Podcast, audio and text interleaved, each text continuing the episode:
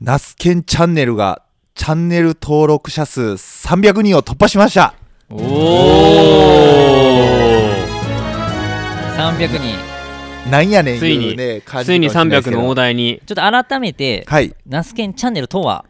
そうですねあのー私はあのナスケンがですね YouTube うーで、えー、と野菜の栽培のこととかあとまあ野菜のまあ栄養のことなんかを、えー動画にてアップしているチャンネルうんになるんですけども、うんまあ、今年に入ってから、えーまあ、アカウントを取得しまして、えーナスケンチャンネルという形で動画配信を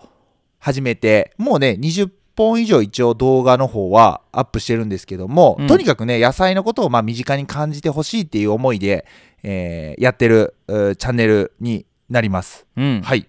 それがですね、あの、ありがたいことに、まあ、あの、300人突破したっていうことで、なんかですね、あのやっぱりこう、なかなか最初、当初はですね、思うような、自分としては、こう一生懸命分かりやすく、え伝わる内容で動画を、まあ、あの、言うてもクオリティっていう点では、トップ YouTuber さんに比べたら、まあ、画質も良くないですし、えーちょっとまあそういったあーところあるかもしれないんですけども一応ですねあの僕なりにできる範囲で一生懸命やってたんだけど思うような結果が出ずちょっとまあ一時期ね苦しんだというかあのなんでだろうなってこう悩む時期あったんですけど、うんまあ、ありがたいことに、えーちょっとまあ、そうやって数字、チャンネル登録者数っていう形で数字が動き出してきて、えーうんやっぱりこう、まあ、反応ですね、もう、うんあの、少しずつ、えーまあ、上がってきてる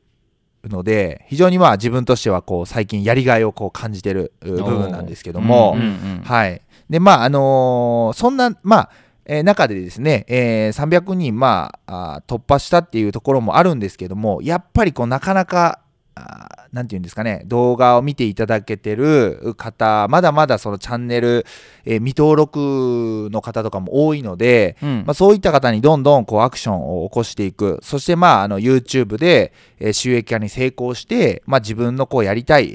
ー活動にどんどんこう、まあ、お金っていう面でね、還元させていきたいなと思うので、よりちょっとこう、この300人を超えてから、動画のこう切り口を、えー変えていこうというふうに思っうてん、ちょうどね、この収録をしている、まあ、あのお日中というかね、あの昼間も動画の方撮ってたんですけども、うんうんうんまあ、その切り口をこう変えていくっていうのが、ねえっとまあ、ちょっと家庭菜園にもう重きをもう思い切ってお置いていこうかなというふうに思ってて。ちなみに今まではどういう動画を、えーっとですね、まあ、あの家庭菜園向きの動画もあったんですけども、うん結構その専門的な言葉がいきなりバーンって出たりとかですねいわゆなるほるどなるほこう、えー専業農家さんだったらわかるけど家庭菜園されてる方とか例えばこれから農業したいっていうこう高校生とかね例えばそういう子たちが、えーまああー見たりする見聞きする分にはちょっとこうハテナが出るような、あーうん言葉遣いもあったりしたんで、まあ、そのあたりをですね、えーもういっそのこともっとこう噛み砕いてうんそれこそ僕が今あの食育の授業をこう小学生の子たちにしているような形でもうよりこう分かりやすさとあとまあその丁寧さをですね、えーまあ、ちょっと追求していく切り口にちょっと変えていこうかなというふうに思って、えーちょっと今回今日ですね昼間撮影、えーしておったっていう感じなんですね。なるほど、はい、だからまあ、あのーまあね、冒頭の、あのー話からもうえらいガッチガチなこう話になっちゃったんですけど要は切り口を変えるっていうことを、うんうんちょっとこのそのまあ300人超えてより、えー意識えーしていこうかなというふうに思ってなるいほるど感じでございます。でもすっげえ頑張っ頑張ってって言ってたらあれやけど、はいね、その動画編集とかそんなやったことないからそう俺は YouTube もやってないから分からへんけうど、んめちゃくちゃ上げとるなっていう印象あるよね、すみへん上があ結構上がってますねすげえなって思っとる、うんうんまああのやっぱりこう言うてもあの全部ね普段あの日中は野菜の作業をして、まあ、言うてもそれが本業なんで、えーそれをして、えー夜ですね、まあ、あの子供たちを、まあ、ちょっと布団に、えーまあ、あー連れて行ってから僕の時間みたいな感じなんで何回も寝落ちしてえーなるほどは早く動画アップしたいのに何回も寝落ちして、えー途中でなかなか進めないこうモヤモヤ感を感じながら、えーまあアップしてるっていう感じなのでそのあたりがね、えーちょっと一人でやる限界を感じてるんですけども、うんうんうんうんまあまあそのあたりは変に意識することなくまあやれる時に一生懸命やろうっていう感じで思ってるんですけども。いやでも家庭菜園はめっちゃニーズあると思うそうですね、うんやっぱりねあのそれこそ炭平なんかもね、うんあのえっ、と一応マリーゴールドの種まきをしてるっていうはいはいのをツイッターにこうアップしてるんですけど、あいみょんが好きすぎてね好きすぎてマリーゴールド植えちゃってみたいそうなんですよでそれも あのやっぱりえっ、とまあいろいろ多分事前に調べたと思うんですけどまああの YouTube とかって見ましたまあそれこマリーゴーそルそドのれ育こて方そナスケンの種まきのやつを見ましたけどねああーだからまあ本当だからそんな感じの動画をなんかえっ、と結局ぼ僕は一応なりわいとして専業で野菜を作ってるんですけどもやっぱこうこれぐらい分かって当然だろうみたいな一般的な常識みたいなのってあるじゃないですか。うんそれって僕は一般的な常識と思ってるけど全然一般的じゃないなっていう風にやっぱ YouTube での配信を始めてすごく感じててうんもう全然やっぱりこうまああの分からないというか伝わってないなっていう風に思った方がいいなっうんうんていう風に思ってるので、うんうんだからもうかなり深く掘り下げて、えー動画を撮っていく必要があるなという風に、うん思いますねう。んだからまあ本当野菜を栽培するって、まあ、それこそなっても具体的になんかいきなりえ野菜の苗植えますみたいな感じの動画をアップしてる農家さん多い多いんですよ実際 YouTube されてあるーそう方なんで。やはいへーでもどの作物にはどういう肥料がどれぐらい必要なのかっていうところぐらいから説明していった方がうんうん僕はいいんじゃないのかなと思っうんうんうんうてんでまあそっちの方がやっぱりこうえっ、と一つで、えー動画を完結させていい場合とやっぱあいくつかにこうシリーズ分けした方がいい場合とあるなと思ってて、うんうんまあ、あの特に農業系の動画を見てると,、えー、と先に説明した本当にあの0からスタートじゃなくって2とか3からいきなりスタートするケースがあるんで、うんうんだからそれをもう僕はもっと分かりやすく、えー、と0から説明してスタートしていくっていうスタンスにちょっと変えてみようかななとるほどねはい、そんな風に思ってるので。うんうんうんね、ぜひですね、あのーまあ、えーと、このポッドキャスト、お味噌汁ラジオを聞いて、ちょっと家庭菜園興味あるけど、なかなかできてないとかですね、あのーやり、野菜栽培したいんだけど、どういうふうにしたらいいかわからないっていう方は、うんうんぜひ、あの、ナスケンチャンネルでね、うんあの、検索していただくと、えー僕のあの、えっ、と、イラストがね、出てくるんで、あのー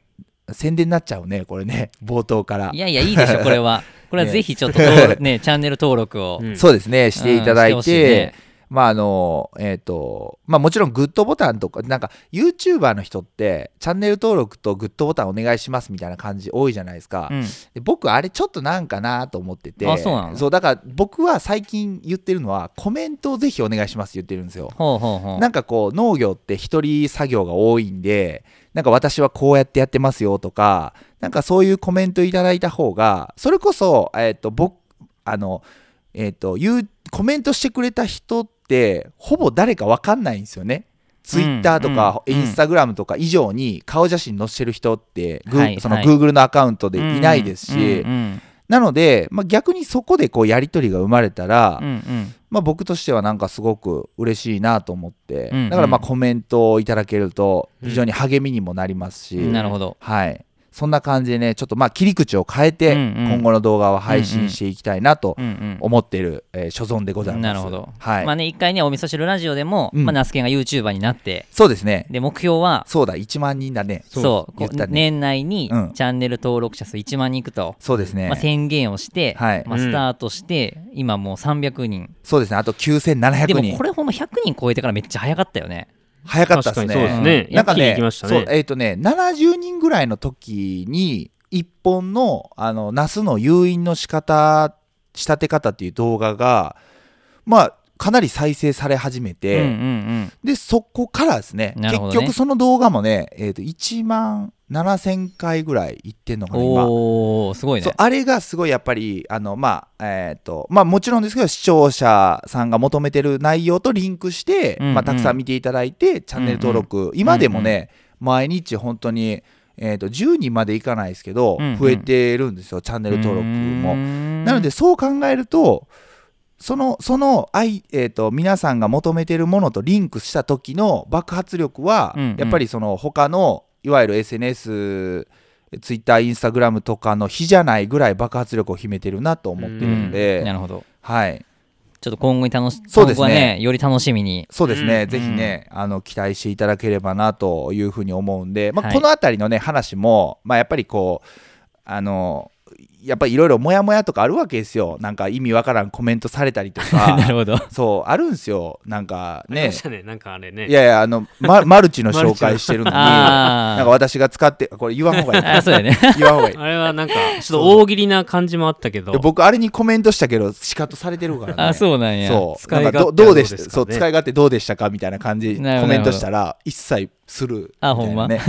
まあだからまあいろんな人がいてるんでそれはまああもう仕方ないことなのかなとは思うんですけども、うんうんうんまあとにかくねあの切り口を変えてうんうん。どんどんやっていきたいので、まあ、そのあたり、それにまつわる、うんうん。まあ、裏エピソードではないんですけど、うんうんなんかそういう話もね今後あの、えー、とお味噌汁ラジオでもさせていただければそうだなねと思ううんんうんうんでちょっとコーナー作ってもね。そうですうね、ん。いいなと思いぜひますねね。あの逆にこういう動画を上げてほしいみたいなあーなんかそういうのがあると、うんうん。あのやっぱりこう反映させうんてうん、いきたいなと思うんで、うんうんうんはい。ぜひまたねそんな感じでじゃあぜひコメントをお願いしますよ。コメントをぜひね、はいコメントの後にまあいいねやえーチャンネル登録していただけると嬉しいですけど、うんうんそうやねぜひね、はいよろしくお願いしじゃあま皆すさんといぜうひこと応援をよろしくお願いでしおます。願いしますじゃあ今日もそろそろいただきましょうか。お味噌汁ラジオ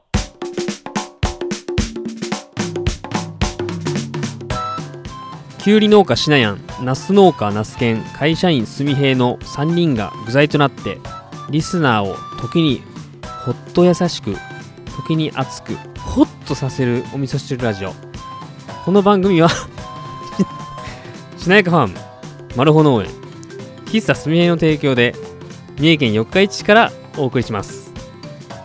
いやもう毎日めちゃくちゃ暑いよね今。やばいっすよ今日今日もねちょっと30超えたんじゃないですかだって今日もまああ、 30度超えてる超えてないかもしれないけど超えてるよね絶対体感は多分30体感はも超うえとるね四もう35、6度いってる気がする。しないのに今日のツイートであれやね43度やったっけハあウスそう内そうそうもうやばい。そんな暑いんですか、ハウス のやば中い。めっちゃ暑い。いやまそマジで開暑けい。てても。開けてても。そまれあに全開はしてないけど。作物のこともあるからねあそうそうそうそう、うんあの湿度をある程度保ちたいからだって43度で湿度ありやったらもうマジでかんウナ軽いサウナやで、いやほんマジで、お風呂やんって思ってそれ食給理的にはいいんですか、そういう、その感。いやさいもう暑すぎるるわけじゃない。まあ、ベストではないあ暑すぎる暑すぎるけどもう致し方ないでもどっちかやんねその冷やすそことのはでさきないですもんね。下げようと思ったらハウスをもっと開けるうんでなると乾燥する乾燥するからあ病気出るあ病気出うるどんこ病出るあそうそうそうそみたいう、な感じだよねがあるから、まあ、その辺はもう調整してやっていくけど、もうにしても暑いうんいやほんまほにんまね、うんいやもうだからそのもうもう唯一の楽しみといったら、まあ、休憩中の、まあ、デザートとか、まあ、あとーそうは だねもうあとはもうあれですよそうめんですよそう めん楽しみが楽しみがもう楽しそうめんなんです。なんかなんかやっぱりこうそれこそ夏場暑い時期ってもうやっぱ固形物なかなか入らないじゃないですかうん入らんで、うんやっぱこう頼りになるのって麺類やと思うんですねそうだねそのすすすすれるやつ。すすれるやつ食べなあかんからね食べなあかん、うん食べなあかんし塩分も取らなあかんとそうそうそうその2つを叶えてくれるのはそうめんそうめん幸いね、四日市そうめん有名ですしね。大家大家地区っていうのがあって大家地そうめんそうそううんうん金魚印やねうん。金魚印っていうまあしとるねなんか、いただきました。あお客お客さんに。ほんとそうなんかまあ本当にあの地域的にもすごくやっぱりまあ冷麦とかね、うんちょっとこううんそういう、うんまあ、えー、と例えば三重おもっと広くすると三重県でいうと伊勢うどんとかね、うん結構なんかそう思うと三重県って麺麺,、麺文化やね。そうミシュラン取ってたよね伊勢うどんの店えマジで、うんすげえ今回え東海地区のミシュランあそうそうそうそそんなうん伊がある勢んでうすどんのね、うんどこやったかなお店取ってたよミシュラすげえン一つ星やったかなすごいよね伊勢伊勢のお店どこのお店なんやったかな三重県でも伊勢うどんなはず、すごいなまあ、伊勢伊勢の店かどうかわからへんけど、んあのもうあのコシがあるうどんの真逆をいくねふにゃふにゃなねうんあの歯のない方とか赤ちゃんとかでもほんと食べやすいまあそうですねねあのうんさぬきさぬきうどんと相対するそうやねコシのないコシのないやつはいちなみにあの品種っていうか小麦粉は綾光っていう品種を使ってるみたいで、うんへー僕その研修中でお邪魔してた農家さんがやっぱ使ってたんですよねうーでなんかそのその当時すごい小麦粉の価格小麦粉の価格が暴落してうんうんやけど三重県はああの伊勢うどんがあってその綾光っていう品種を作ってるからある程度一定の価格は維持できてるみたいで、うんそうだかなんやらそういうねなんか話もあったりとかしてやっぱ、へーまあ本当地産地消やなと思って、うんうんうんうんうんうんうんまあよすごいねやっぱあのその当時まあそういう話を聞いてまあすごいなと思って、うーうんんあのなんかだからそれがすごく印象に残ってるんですけど、うーんまあやっぱね麺文化あもあるのかなと思ってうんう、んうんまああのちょっとね個人的にも、まあ、ぜひねちょっとこう自分が作ってる野菜とかとなんかこう麺とこうコラボしたりそうめんとねね天ぷらって合いますよあね合うねナスの天ぷらとかね最ほ高んでやねほんでほんできゅうりの漬物とか付け合わせであったらもう最あー最高じゃんめっちゃいいねてそうですね天ぷら合うな天ぷらもいいし合う合うねナス天まあ芋天とかねうんうんほら芋平やからそうそういやじゃがへいですあじゃが平じゃがへいですそれ伝わらんやろリスナ伝ーわらんほら伝わじらんゃじゃがへいですじゃがへ僕の帽子に書いてあるこのあのあれですよあのラジオっていうかポッドキャストであるまじき行為ですよこの映像をそう使って映像いや違う違う映像違う違う違う違うじゃがへいです、あはいじゃが平以上そそれ後でちょっとツイートしときましょうかツイートしよこれですとはいこれですじゃがへいまあねなんかまあまあとにかくただでもあの農業やるようになって僕はよりこう暑さに敏感になってえっ、とそうめんにお世話になる機会が増えたんですねだからおそらうんくまあ今年もお世話になると思うんでなんかこうねえっ、と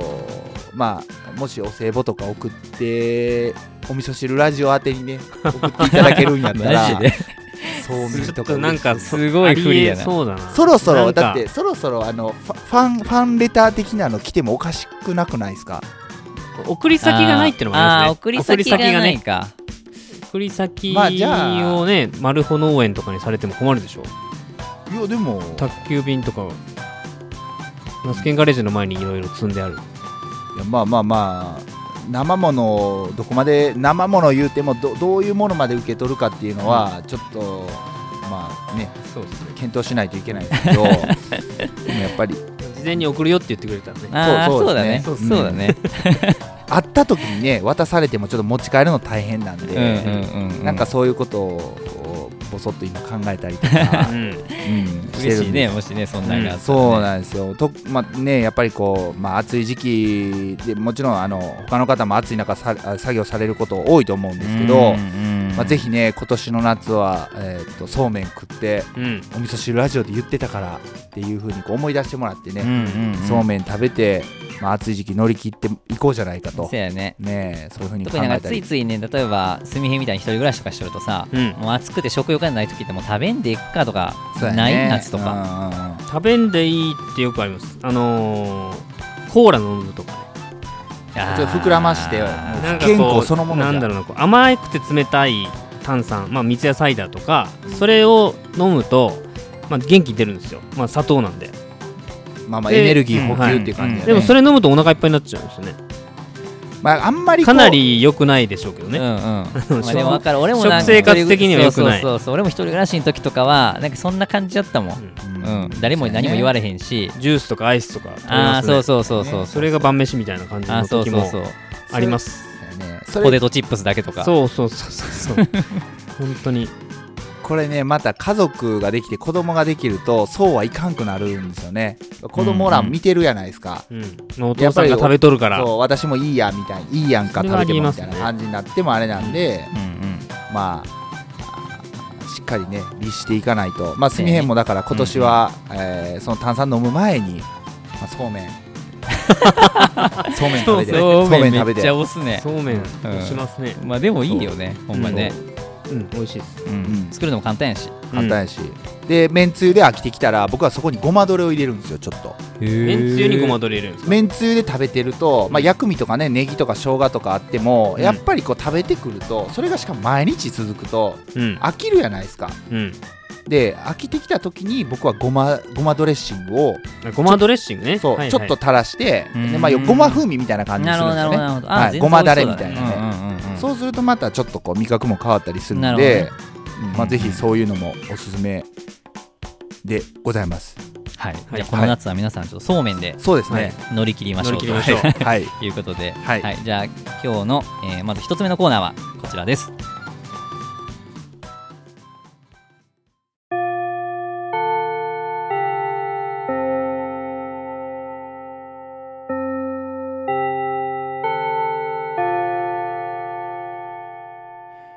教えてナスケン先生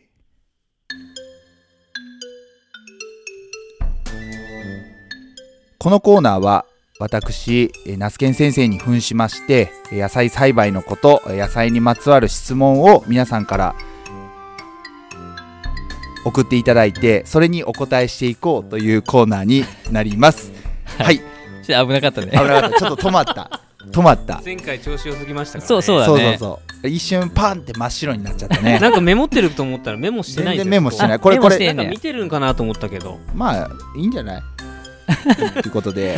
まああのねえー、とありがたいことにですねいくつか質問をいただいてて、えーうん前回も、あの質問2つお答えさせていただいたんですけども、うん早速、まあ、今日の質問を先に、えーお読みしたいと思いますはい今日はですねちょっとラジオネームを先にお伝えしたいなと思うんですけどもおうラジオネームバムとケロのおかんおやさんからおうなんか聞いたことあるねこれは聞いたことあります僕ちょっと忘れちゃったねかなり一番最初どんな質問でした覚えてますえー、どうでしたっけね名前はあ、うんこの人すごい多分ラジオ好きなんだろうなっていうトーあクあをしそうなるそうほどたなるのほを僕は覚えてますなるしほたど、ねはいしましたねまあ、これじゃあ読んでいきましょうかね早速質問をね、うんうんえっ、とバムとケロのおかんさんからいただいた質問ですいつも楽しく聞いています悶々とするもんぺいさんの終わりですすどうしましたえ続けて ください非常に非常にあのちょっと、うん、ちょっとテンション下がる文面でしたね つ続けてくださいいつも楽しく聞いてます悶々とするもんぺ声いさんちっちゃのいつも楽しく聞いていますはい悶々とするモンペイさんのファンでモンペイってなってるねえーっと毎回今日はどんなことで悶々となるのかなと楽しみに聞いていますありがとうございます今日はナスケンせ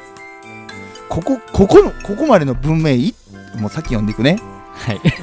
今日はナスケン先生に質問があってお便りしましたありがとうございます義理の両親が庭やプランターで家庭菜園を楽しんでいるのですが今年はプランターでブロッコリーが3株えー取れたよと取れ高を聞くたびに家庭菜園はコスパが悪いのではと気になります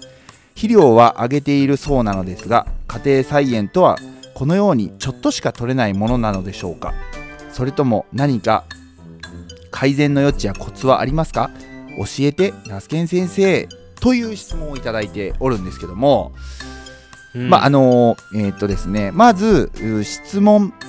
ですねバムとケロのお母さんからの質問っていうのは、まあ、これ、えー要は家庭菜園で義理の、えーご両親さんが野菜を栽培されていてその野菜をいただくんですけどもそれってコスパ悪いんじゃないかっていう質問ですね。うんえーなんですけども、えーとまあ、これねまた最初にもうちょっと結論から言いますけども、えーご両親義理のお父さんお母さんは、えーコスパのことは一切考えてないと思います。うんううんんっていうかもうあのーおそらく家庭菜園をされている方でコスパを考えている方っていないんじゃないかなと思うんですよ。うんうんあそのうまだあ、もねうこれ極論なんですけどね、いいる方もいるかもしれないですけどほぼいないと思います。うんで何が楽しみかっていうとですね、えーっとこれまあ義理のおご両親なんでご主人さんのお父さんお母さんだと思うんですけども、えーっとバムとケロのお母さんの、まあ、娘さん息子さんお子さんだからまあそのお孫さんですねに食べさせてあげたいからといううん、多分思いで作ってるんやと思いますうーん、まあ、そう想像するにってことですよね、そうですねそう想像かするわからんけに、どまあ、ちょっと事実は、あ違うかもしれないですけども、やっぱりですね、えーまあ、家庭菜園、えーよくねあの例えば今ちょっと僕の頭に浮かんでるのはブロッコリーなんですけども例えばブロッコリーとかよく家庭菜園で作られる方いると思うんですけども、うん、あこれだからちょうどブロッコリーで質問来てるんでブロッコリーで答えるんですけどブロッコリーって、えー種の値段って1粒、まあ、2円か3円ぐらいなんですねうん、でこれがいわゆるホームセンターとかで売ってるとなふ売ってる苗になるとだいたいまあ50円からあ50円前後ぐらい1株うん、なるんですねでこれ50円で苗売ってるんですけどやっぱり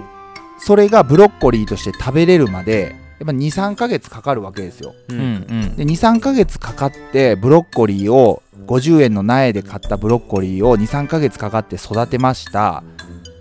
でもそのブロッコリーの1株の価格っていわゆるスーパーとかで見てる価格だと198円258円まあ高くても298円までで買えるんですねうんなので、まあ、それはもちろんあのこのバムとケロのお母さんが言うように、えー取れ高を聞くたびに、えー家庭菜園はコスパが悪いのではもううんおっしゃる通りやと思います、コスパ悪いですうん、うん、苗をその値段で買ってきてしかも、えーそれに付随して肥料とか、うんえーまあ、言うても、まあ、あのプランターで育てるのであればプランターの容器もいりますし毎日の水やりとかですねあとまあ虫がついたら消毒とかうん、消毒をしたくなければ防虫ネットを買ってくるとかう、ん、それに付随してめちゃくちゃお金がいるわけですよ、うん、うん、だからこれあのコスパのこと考えてたら家庭菜園多分しないと思いますら、うん、うん、それこそ知り合いの農家さんから買ってきたとか、うんそっちの方がよっぽどコスパはいいと思うんですね、うん、やけど、えーそうまでしてやっぱり自分たちが作ったおじいちゃんおばあちゃんが作った野菜だからうん食べてねっていう、うんお孫さんとかその娘さん、えーごめんなさい、えー、と息子さん夫婦ですねたちの、まあ、やっぱりこうおーまあ、笑顔が見たいというか、うんえーそういう思いで作られているんじゃないのかなというふうに思いますだからまあやりがいをそこに感じてると思うんですね、うん、うんはい、ですので、まあわたあのー私ナスケンのナスケン先生の答えとしては、えー家庭菜園はコスパが悪いです、ただそのコスパが悪いというところをお差し引いたとしてもですねやっぱりそのお渡す先のおご家族お孫さんの笑顔を願って、えー作って栽培してお渡しして、えー渡すとおそうその過程をおやりがいに感じてると思うので、うんはいまあ、趣味みたいな、うんそうですねうんそうそうだよねおそこやと思います、商売じゃないってことですそねう商売じゃないもうこのラジオでもよくね趣味の話出ますけど、うんうん、うん、まあ、見といたね、スミさんね、そうですそうですそう,、うんも、うそれに尽きると思いますいい写真が撮りたければカメラマンの人に撮ってもらったらいいけど、はいはいナスケンみたいにね、はいめちゃめちゃお金かけてレンズ何個も買って、はいまあ、いい写真撮るんでしょうけど、んまあプロのカメラマンに撮ってもらったらええやんみたいな時もあるんでしょうけどねはいでも撮ってあげたいっていう気持ちとかそうですね。そんなことと一緒ですよね。ああ、うんそうだねそううんうんうんまああのー逆にねこう逆、えー、とやっぱりこうおそらく年代的にはもうあのお仕事を、えー、と定年されてるもしくは、えーそんなにこう、えーしょっちゅうう仕事をされてない場合もあると思うんですけどうも、ん、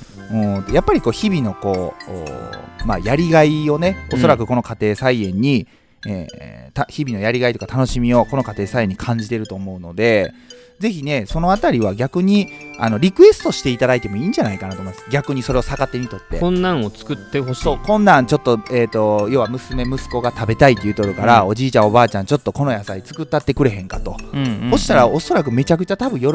んでくれると思うんですよ、うん、うん、でそ、こで家族の関係がよりこう良好になっていくんじゃないのかなとうん、う。ん、やっぱりこう、まあ、野菜を作ることによって食べる以外の部分で、うん、うん、えー関係性が生まれてくるのはもちろん喜ばしいことですし、うんまあ、野菜農家としてもただ食べるだけじゃない、えー食べることによって、えー家庭がこうなんていうんですかね、まあ、豊かになっていくうんっていうのは、あの非常に願っている部分でもあのあるので、うん、うん、ぜひね、あのーまあ、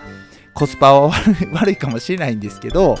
まあ、あのぜひねそのおじ、えー、と義理のお父さんお母さんたちのやりがいをおしっかり認めてあげて、んえーなおかつ、まあ、あーぜひあのリクエストをですねこういう野菜食べたいっていうことを言ってほしいなと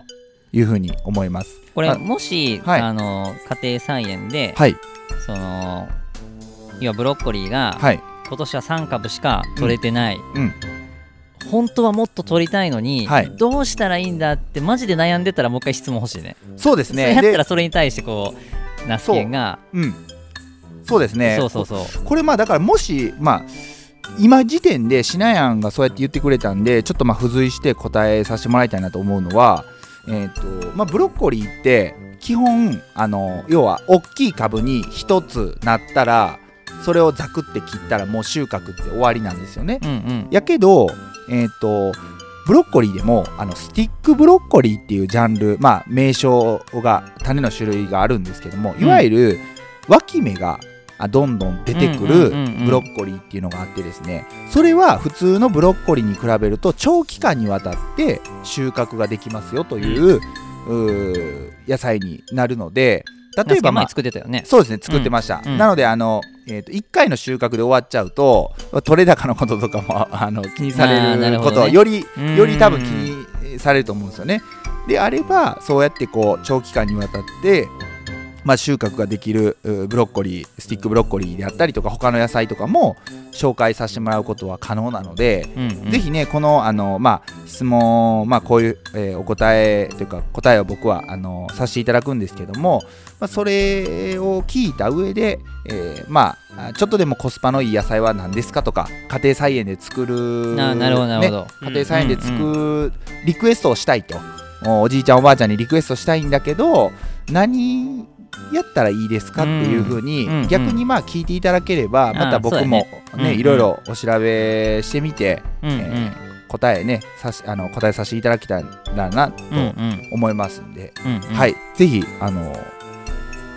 どうなったかねちょっとこ,、ううんこの僕の回答をぜひちょっとあの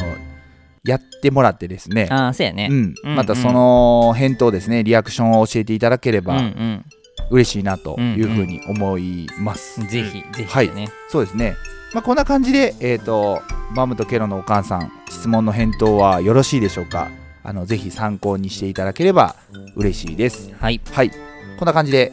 ナスケン先生のコーナーを終わりたいと思います、はいまあ、引き続き、まあ、ナスケン先生への、うまあ、ん質問がそあうでるすね方は、はいまあ、お味噌汁ラジオの、はいまあ、質問箱、そうですね、はいはいまあ、もしくはあの、まあ、ツイッターでねそうですねはい、お、味噌汁ラジオのアカウント、まあ、もしくは、まあ、ナスケンのねそうですまあ、アね、カウント宛てにあのメッセージとかいただいても、はいはい、全然 OK ですのでありがたいんで、はい、ぜひよろしくどしどしおはい寄、せください、はいはい、お願いします、では先生今日もありがとうございましたありがとうございました。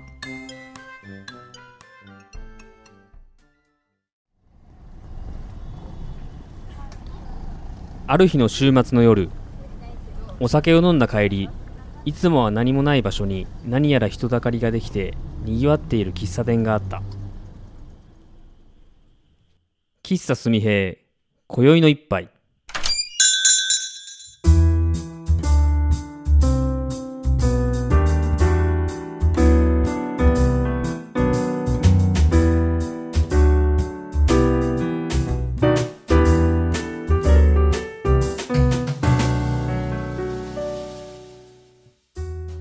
はいどうもえー、第3回第3話からだいぶ空きましたけどもうん喫茶すみへいのお話をちょっとコーナーとして持たせていただくことになりました新コーナ新コーナーはい来ましたね。ちょっと前回は林業について話しましたけど、うんうん今回はちょっとまた違うネタでーよく考えたらなんかそのお味噌汁ラジオがこうちょっと新しくうんなってうん、それぞれ個人がコーナーを持ってう、んでナスケンはナスケン先生やって、うんじゃ はい。あスミヘイは誰もが喫茶スミヘイやと思うやろねこの流れやったら林業かよみたいな そうだね。今思ったらなんかそうい喫う茶すみリスナーおるかもねまあそれぐらいこう自分の核となるって思ったんやろうね。そこうんそれを一発目に持ってきたいうことなはるほどなるほどなるほどたそうかもしれないねもうだから喫茶すみへはもうどうでもいいとそうもうやめりゃやめやみたいな感じそう思った人もいるかもしれないですねちょっと前にねちょっと廃業廃業のの危危機機かみたいみなたいなもうちょっとあったしねはいまあなんとかね10 11杯目を、はいえー5月の18日にやりまして、うん、はいまあ、ちょうどあのお味噌汁ラジオの収録の前日、えー次の日でしたけど次の日やねはいうんうん、まあ、公式カメラマンも駆けつけてくれまして、うんうんね当初よ来る予定はなかったみたいですけど、ちょっとね、予定やいやそんなことないよそんなことなかっうんただあの完全に忘れてたっていう ねそれだけよかったね、逆にねた、う、んよかっ収録が気づいてね、ただいぶあれやでだいぶあの後ろ髪そんな僕ないけど、うんマジでほんまに言われてあなが奥さらん言って奥るさかんらね言われながら言ってるから ね、今日もかとうん、また行くんかといつまで行くんやと毎月あ毎月行くなみたいなまあねもう好きだからこそ行けるわけですよ、まあ、あありがたいですね。まあそう本当やね、ねちょうどうんうんもうこの前はね、あのかなり人がうん来てくれてあう、ーん僕が僕ちょうどまあ、えー、と22時スタートですけどあれ22時15分ぐらいやったかな、うんまあ、ちょっと要は開店してから、まあ、数十分経ってから行ったんですけど、うんまあもうすでにあれですよ結構な人だかりがねそうそうできてて、まあ、ちょっとね店主あのトラブってテンパってたみたいですけおどそうなんテやンパってたっていうか、まああれが僕の僕ですよ。テンパるっていうかあれが僕の普通なんですけど、はいいややっぱ一気にね人が来られると一気に出せないんですよ。まあ1回で出せる量ってあれ3倍さんまあマックス4杯。 4杯ああ14そう杯なかんでそうすかけそうどかそれ以上に来られるとはいあの困ると、うんうんうんうんちょっと待ってくれっていう話になるというだけ。うんまあうんやけどねもう本当来てくれる人が優しい人でねうんちゃんと待ってくれとるんですよねそ、うなんですへえまた来てくれたりとか、うんまあ常連さんもいましたし、はい本当に酔っ払いの人もやっぱ安定に来ましたし、うんで今回はツイッター経由で来た人もいましたね全く僕のこと知らないあ全く僕が知らないああすみへが知らん人ねけどネットでなんか喫茶店で検索したら僕のツイートが見引っかかってうんなるほどで来てくれたとす Google ごいね Google 様様やねそうそうでその人初めから終わりまでいましたねおったねうん多分ねへー世代的には多分似たような世代の子ああそうなんやうんへーだと思いますはいすごいうん一応フォローしてくれたんで次も来てくれるタイミング合えば来てくれると思いますけど、そうですねいや嬉しいねあの当初ね考えてたやっぱこう変な人が来るっていう恐れは本当もう今もう10回以上やってきましたけどもう本当ないんですようんめっちゃこう絡まれてくるとかっはていはいはいいうのはもう全くなくてむしろいい人しか来ないんですようんうーんでいい人が来るんでやっぱその譲り合いとか、まあ、待ってくれたりとかあまああそういうことかはい、一人で来てる人がいたら、まあ、常連さんが声かけたりとか、うんうもうん出来上がってるよねそうなんですよ雰囲気がねで僕がコーヒー入れてる間に仲良くなってるんですよねへーなんなら店主そっちのけみたいなそねうそうそうそう、へーなんか店主は一生懸命コーヒー入れてて入れてる間はやっぱ話せないんで、ああそうかそううんかまあ話すようにはしてますけどやっぱおまあなかなかねう難しい部分があるのでうんただ、まあ、看板にねメッセージとか書いてたり看板読んでくれたりする人もいますけど待ってる人同士で仲良くなってくれたりとんうかんいうのはすごいだあよっねて、うんなんかいい人同士が集まるんで似たような人なんかがいるからこうつながるのかなっていうのはやっていてあーそっ感かじますねう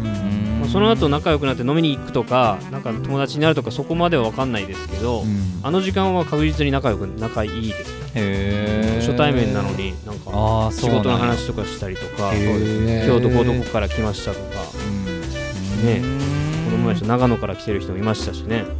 ああおったねねうんびっくりしましたけどであのイベントページを僕毎回喫茶すみへいで Facebook ページで作ってるんですようんで、まあ、知ってる人が興味ありとかしてくれるんですね、うんまあ、参加リスト見ると僕しか参加になってないんですけど、うんまあ、来てくれる人はいるんですようんで興味ありの人を見ているとここ最近ね50とか60ぐらい興味ありにしてくれる人がうんいかてなりの数やねかなりの数の人が僕別になんか自分の個人アカウントで喫茶すみへいをシェアしてるわけじゃないけど、うんうんまあ、何かしらでタイムラインにな流れてくるのかうんずー毎日いいその通知が来るんですよ誰々さんが興味ありにしてますとか、へこの記事にいいねしてますみーうたいな、んうんうんでその誰々さんっていうのを追っかけると僕の全く知らない人なんですよ、うーんまあ、誰かの知り合いっていうのはありますけど、うんうん三重県に住んでて僕の友達の友達みたいな人とかが興味ありにしてくれてなるほど結構な人がこう興味持ってくれてんだなっていうのをそれを見て感じうんてますねうんなるほどねだから今日今日ちょっとツイートしたんですけど僕個人ではつながってない人がそうやってこう興味ありにしてくれるっていうことでうんあのあそそんな人がいたのかっていうのを僕はまず知れるんですよ。まあえっと共通の知り合いはいるけいいいて僕の友達に。でそういう人がまだ四日市とか三重県に住んでるんだっていうのを知れてうんで三重県もいろんなこうつながりとかコミュニティが出来上がってるじゃないですか。うんうんただあの僕っていう存在があそこにボンってできたことでいろんなコミュニティの人が興味持って来てくれると、うんうんそこでコミュニティ同士がこう混ざり合うっていうんですか、なるほどうん今まで知らなかった同士がそこの場に行って知り合いになることでなんか凝り固まっていたものがいい意味で混ざあのかき混ぜられてうんでなるほど新しいものがなんか生まれそうな気がししてるんですよ。なるほどうねん別にそのなんか生み出そうと思って集めてるわけじゃないし僕はあの場所でコーヒーを振る舞うっていうところを目的にうんやってるけどうんそれの活動にこう興味も面白そうだねとか言って来てくうんれる人のおかげでなんかいろんな人に今リーチして一人歩きしてるような感覚がうんありますねちょ新境地みたいな感じだねそうですね新たなまあ新境地というかまあ新たなステージというかうん続けてきたからこそ次のステージにそうそうそうっていうな感んでじなかんだなかんだほんま11回やったよね11杯目だよ11ね回やりましたねで今度12杯目ううんーんあれ去年は今の時期までやってたんやったっけえー5月で終わったんやったっけ去年は6月までやりましたあ6月までやったんや6月までやって7 7月から11月までお休みしてなるほどまあちょっとねあのまあ時期的にもっていうそうですね夏は、まあホットコーヒー出ないだろうって去年は思ったのではい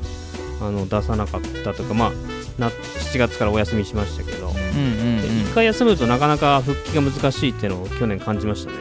なるほどね寒くなったら始めようと思ってたけど10月になっても11月になってもなんかこう重い腰が上がらなくてうんうんうんで12月にやっとこう再開できたはいはないるほどねで12月にやって初日の出を見に行った時に、まあ、一つ目標ができたっていう話ですよね、うんうんうんうん初で2020年の初日の出の時に初日の出コーヒーを振る舞うっていう目標が僕にはその時できたので、うんうん今年はまあ月1回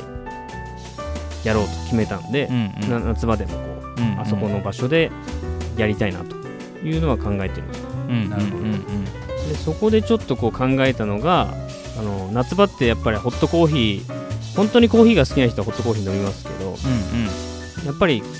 アイスコーヒーが主流になってくるじゃないですかうんうん冷たい、そうやねう僕も去年はアイスコーヒーを提供できないなと思ったんで、うんえーやらなかったんですけど、うんなるほまあどこう氷の管理とかね、はいはいうんまあね作業が増えるもんねそう作業がね、はい2工程ぐらい増えるそうんですやねよ、ああそうなんやで安定的に入れれないんで、うんうん僕のドリップの動作見てくれたらあの豆にお湯を注いだらもう出来上がるんですけど、はいアイスコーヒーは注いだ後氷に1回移してなるほど瞬間急冷をしてでその冷やした、えーアイスコーヒーを氷の入ったグラスに注ぐとなるほどだからうーん 2, 手間ぐらい入ってくんでそなるれほにど加えて氷の管理とかそうそもう必そ要にうなってくるしそれを見越して濃さをみたいなね調整しないとあーどうしてもねそうかそうか氷入れると薄くなるうんかうらんうんうんなるほどねんねいろいろ多分それに付随して問題は出てくる課題は出てくるってそうそうな感んでじすだよね、まあそこはじゃあ、えーと別にじゃあアイスにこだわるわけではなくってうん、まあホットのままいくっていう感じなんかなその感じがしその感じですね、うんまああとはもう限定で5杯とか6杯だけならはい作りこ、作り置きというか家で作ってきてあーそれを注ぐっていうのはでなきるますけほあどーあらかじめもう冷やしといてみたいなどそうですそれはだからあの特典でいいんじゃねえのスタンプカード特典にしときゃいいんじゃねえのおうだってスタンプカード押してくれ僕毎回言っとるけどカードあのシール貼ってないんやけどいやカード持ってきてないでしょ忘れてた、はいはいだからもうそのカードを持ってきてくれた ら、うん次回、うんあまあ、次回というかあーまあ、アイスコーヒなるー、ほどねきもし希望やったらねうん一応まあそのえっ、とまあ言うても、えー来てくれる人の中でも特に喫茶すみへのことが好きな人じゃないですか、うん特にねうんその毎回あんな面倒くさいシール持ってきたりして取れるか取れやんかわからんようなちっちゃいシールを貼ってっていうねっていうこすね方やないですかはいそそうの手間をこうかかったとしてもそういう風にしてくれてるんで、うんまあきっとね多分アイスよかったらみたいな感じで言ったら、ぜひ飲みたいって言ってくれると思うんでそういうスタ風ンプなカード提示でってことにしましょうかスタンプカード提示で限定5名みたいなそうやねだからまあ先着5名みたいなああそうかそうか、めっちゃ来られても困るってことか困るそうですもうね5杯分しか作れない僕の持ってる家の器具だとああなるほどだからあれスタンンプカードを、えー、と例えば5杯用意しておいてスタンプカードを提示して、えー、と今スタンプカード初めて何回になるんですか、 1234次で6回目ですえーってことは 6, 次で6 6枚枚六えー、とだから6月やって6枚目貼れるってことでしょ、はいで貼れたスタンプカードてか貼ったスタンプカード6枚スタンプカードを貼ったカードを提示してもらった方、えー先着5名でアイスコーヒー提供え多分6枚持ってる人いないっすよじゃあ5枚あそのマックス貯めてる人いないと思いますよじゃあどうすんのいやあのカード提示してわざわざカードを持ってきてくれたというなるほどね人はいに対してあじゃあカーあじゃあシールどうこうじゃなくってはいカード提示してくれた人そうですね先着5名、はいなるほどにアイアイススコーヒーコーヒー、えー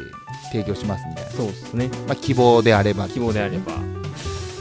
まあいいんじゃないですかねそれやったら夏ホットコーヒーを出すっていうのはイメージ全然わかんないんですよねまああのあね温度じゃないうんチンチンやったらちょっとあ、まあ、これこれ P からまた全然 P じゃないで大丈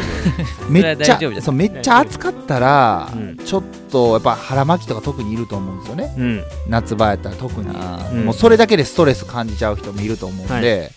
やけどそのまあアイス出すには限界があるって感じたら、ちょっとやっぱ抽出温度を抑えるみたいなうんだからお茶とかって逆に熱すぎると渋みが出るって言われてるじゃないですか,、だまあ、コかーらヒーもそうですよやっぱこれやったらいいんじゃない逆に、うん温度を何回かまあそのお湯を、うえー沸騰したやかんから、え1個空のやかん用意しておいてそこに移し替えて多分10度ぐらい下がるんかなあれでんそうですねでもうもう1回ぐらい、えー落としたら80度ぐらいになるじゃないですか、うんそれを抽出で使ったら最終的にお客さんのところに行くんは70度ぐらいにならへんうんほんならまあちょっとこうまあ熱くはないけどちょっとまあちょっとあったかいみたういな、んまあ、それは一つの考え方ですねそうですねなんかあのーもう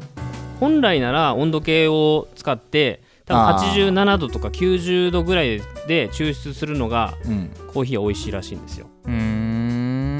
んでそれの目安は僕1回夜間から違う夜間に移す時に10度下がるっていう感覚でやってるんですけどなるほどね真冬の時はそんなに多分下がらないしうんうんうんですよね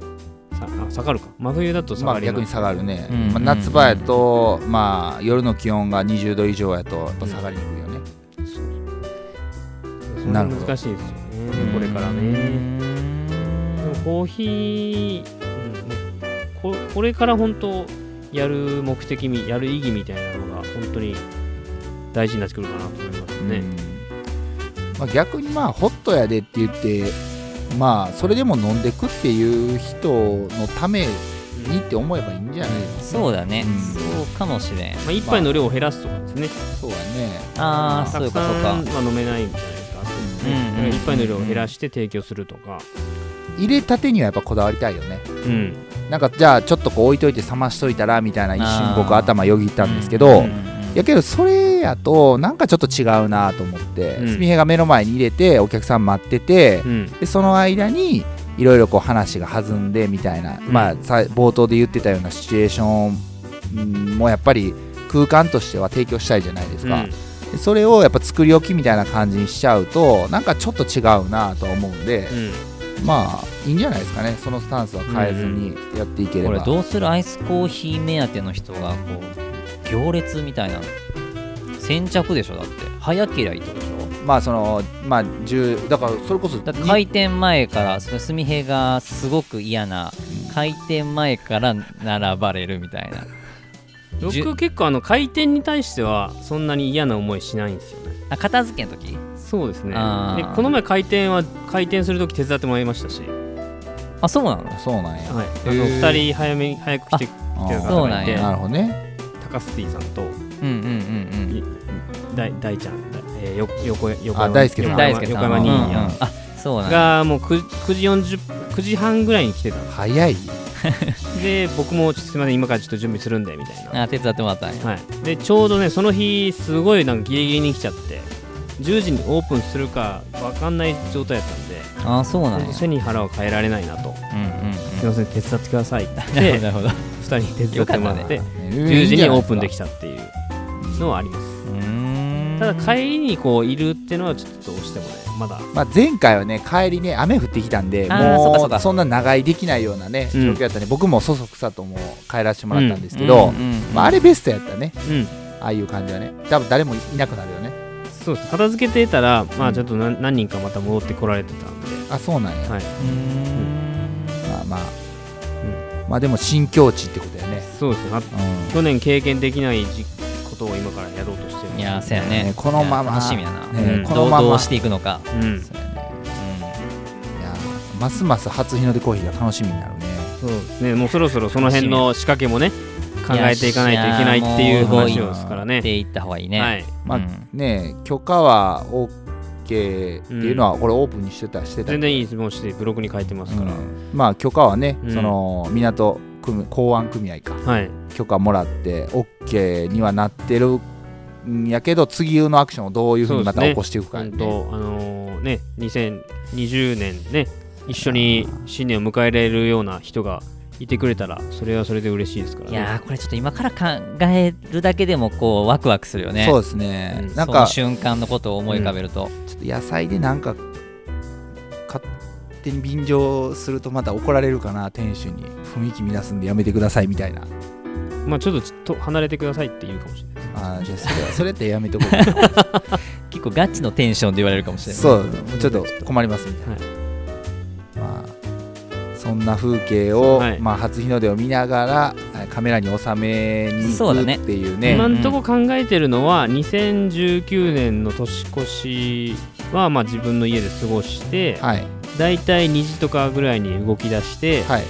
えー3時ぐらいには開けようかななるほどだいたい初日の出が4時50分ぐらい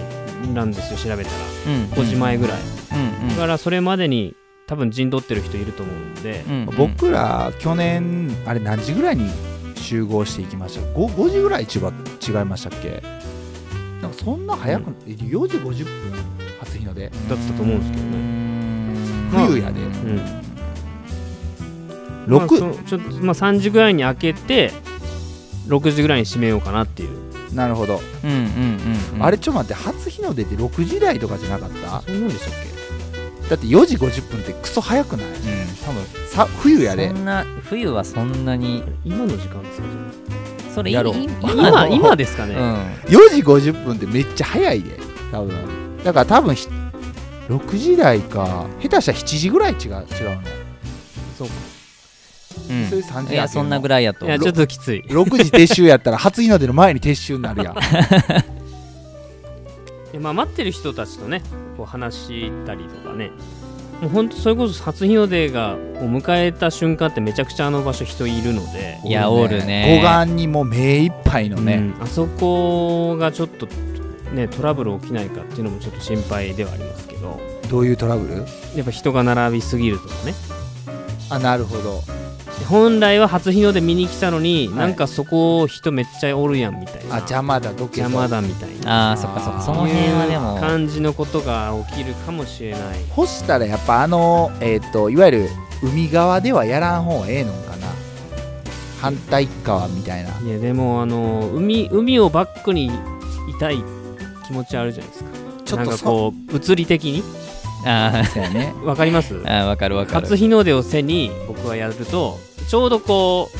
初日の出をバックに僕写真写れるじゃないですかそうだねちょっとこれ協力者いるよ協力者いちるょっとね交通整理のボランティアとか、いるよああそうねその辺僕も考えたんですよなんかこうちょっと今日なな長くなりそうでしたけどもうもうそろそろ終わるんですけどはいあのー今まで一人でやっててもう一人がいいっていう話をしてたんですけど、初日の出コーヒーのことを想像すると一人じゃ絶対無理だなと思ったんですよぜだって入れるコーヒーの提供もねそうですうんそうやねで運んでくれる人がいたりとあかあーそうかそうかあの設営を手伝ってくれる人みたいなのはいはいはがい絶対いるなと思ってて、まあ、それそろそろ自分のこう壁っていうんですかね殻、うんおまあ、その誰かに頼むまあ一人でやるんだっていうのをってことうやね、ん、破らないといけないしなるほどなるほど手伝いたいなって思ってくれる日にしないといけないなと思うわけですよ。せっかだっくてそうやねねとトラブル三重県に住んでる人とかでも、まあ、県外でもいいですけど、はい警察名に来てくれる人がうんなんか一緒にそうやなんかね手伝いたいなって思っていやおると思うけどねるあの喫茶スメっていう存在でありたいなと思うわけですうんうよ、んうんうんそういうメッセージを発信したいなと思いますしそうだねうんちょっとその整備だけはこれやっぱりまあしかも年始一発目やないですか、うん、でそこからやっぱり気分を悪くなんかやっぱりそこでトラブル起きちゃうと、まあ、あんまりよくよくないじゃないですか、うんまあ演技演技的にもねうんやっぱり新年早々なんかそういうトラブルに見舞われたみたいなのみあの場にいるみんなにとってよくないので、一回ちょっと夏にさうん俺と那須家もちょっと落ち着いたら、はい、一回みんな3人でうん行ってうんシミュレーション一回やってみますかあのい今の時期の初日の出をあ今ー今もうだ、なるほどねい今もうだって日の出はあるわけ早いでそでうすねですねよよ4時50分やぐらいとか、まあね5時ぐらいやったら、うんうんうんまあ、その4時 ,4 時ぐらいに行って、うんちょっと準備始めてどんな感じかとそうその場所とうさ、んうんうんあと人のこの流れとかをはいはいシミュレーションしそうて、やね、ここにこのぐらいの人いるなとかさ、はいはい、こういう役割で動いた、んまあ、役割で、まあ、住平はね、まあ、ずっとおるけどなんかその辺をややった方がいいね、そうやね、ううんちょっと来てって言ったら来てくれる人いますかねいやそれは年始ですからねでもそれぞれの年始の過ごし方があるわけじゃないですかまあいや来そうやな思う人は何人かちょっと心当たりあるけどねまあどこまで、えん、でもあの時間って割とこうフフリーというか、まあ、あ基そう本やね寝てる時間やんかーそうですねうん、やから多分家族がいたとしてもう、んまあ、喫茶すみへ初日の出コーヒーで過ごして、うんまあ、家に戻ってで家族をで家族の元旦の過ごし方みたいな、あまあいけるかなとは思う、ーどこで初日の出を見るかっていうまあ、ちょっとねめちゃめちゃ遠くの人とかやそうとちねょうんちっとあょっとねれかもしれんけど、物理的にまあ近場の人とかやったらね、まあ、割と来やすいのかなそうとですはね、思うけどうんなんかもうちょっと初日の出コーヒー感をやっぱ喫茶み平でもねうんもっと出していくというか、うんうんうん、そこで月刊誌とかね配って、えーあーなんかその辺をちょっと絡めていくかもしれんな、うんそこのバーだけで終わらせたくないじゃないですかうんやっぱりそのそれこあーそせやねその先も考まあ、え一つそうそうそうそうそのう目標ではあるんでそこでちょっと燃え尽きないか心配ではありますけどいやだから燃え尽きないために、うん次の手をもう打っとくんですよ毒だからそのそれこそ、ぼえー、と僕やしなしなやんで言うと、えーマルシェに参加したっていう放送会あったと思うんですけど、あの時にあの場だけで終わらせるんじゃなくって僕たちの、えー、とツイートとかを終えるような、うんえーとまあ、例えば QR コードが、えーうんうんうん映ってる、えーまあ、お礼の手紙とうんうかんチラシを一緒に入れるとか、うんまあそういうふうにするだけでも、うん次の一手にはなると思うんですよね、まあ、うん見る見ないはねそのお客さん次第になりますけど、うんでせっかくまあ新年早々やっぱりえー初日の出見てあったかいもの飲んで、うん多分すごく多分気分いいと思うんですよねうんうんでそんな中でやっぱり見たチラシって多分入り方もあの訴え方も全然変わってくると思うんうで、んぜひその一手は打っておきましょう、うんやるならいいスタートをみんなと切りたいですよね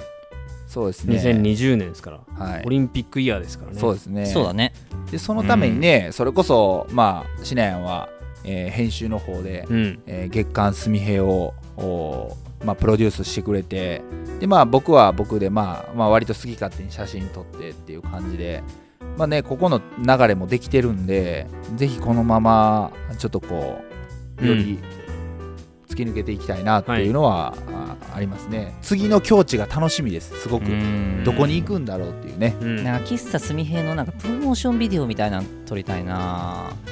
GoPro 使っとる最近やっぱなんかこう人だかりができてさそう初日の出でみたいなこうやってる感じ、はいはいはいで喫茶すみへいっていうものが、まあ、今割と一人歩きしていっとるけど、じゃあなんだって気になった人が、はいもうこう動画でそうですねそのその場の雰囲気が伝わるようなプロモーションビデオがあったらさより広がりやすいかなって思うし僕ちょっと一杯飲んだ人にインタビューしてみようかなビデオカメラとかもあああるからいいね、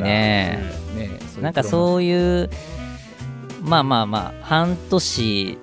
まだあるけど、まあ、逆に言うと半年しかないっていう、はいはいまあ、見方もあるしやっぱこれだけこうねやっぱこう気持ち込めて純平もそこに向けてやっとるからうんちょっとこうね、まあ、お味噌汁ラジオでもちょっとその辺のこう取り組みをうん話しつつちょっと、そうですねうん進めていきたい案件やね、はいうん、ねそれこそお味噌汁から来ましたみたいなねう、んえーそんな出会いが、えー2000それやばいな2020年の1月1日にうんあることをね願って、うんうんうんえーまあ動いていきたいですねはい、うんはいまあねちょっとその進捗ままあこう収録しながら考えてる節はありますから今うんその事前にこういうな打ち合わせをしようっていうのは3人でしてないんでそうやねうんうんうん現在進行形やね現在この収録しながら今アイディアを募ってるような感じなので、はいはい、うんうんまあ、その、しね、進捗も次回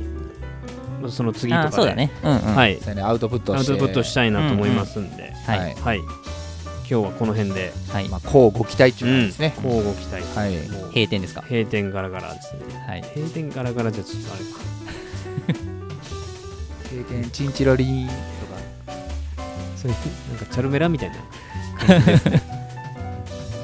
まあもうそろそろはいラストオーダーですあおお感じですじゃあ以上ですもう一杯いいですかとか言 うラストオーダーやったらあはい、そんな感じですかねはいそんな感じです、はいじゃあまた次回もお楽しみということではい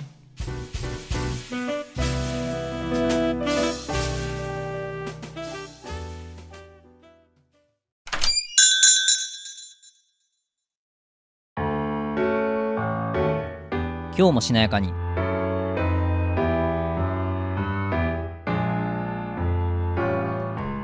このコーナーは、えー私しなやんが毎朝ツイートしている「ハッシュタグ今日もしなやかに」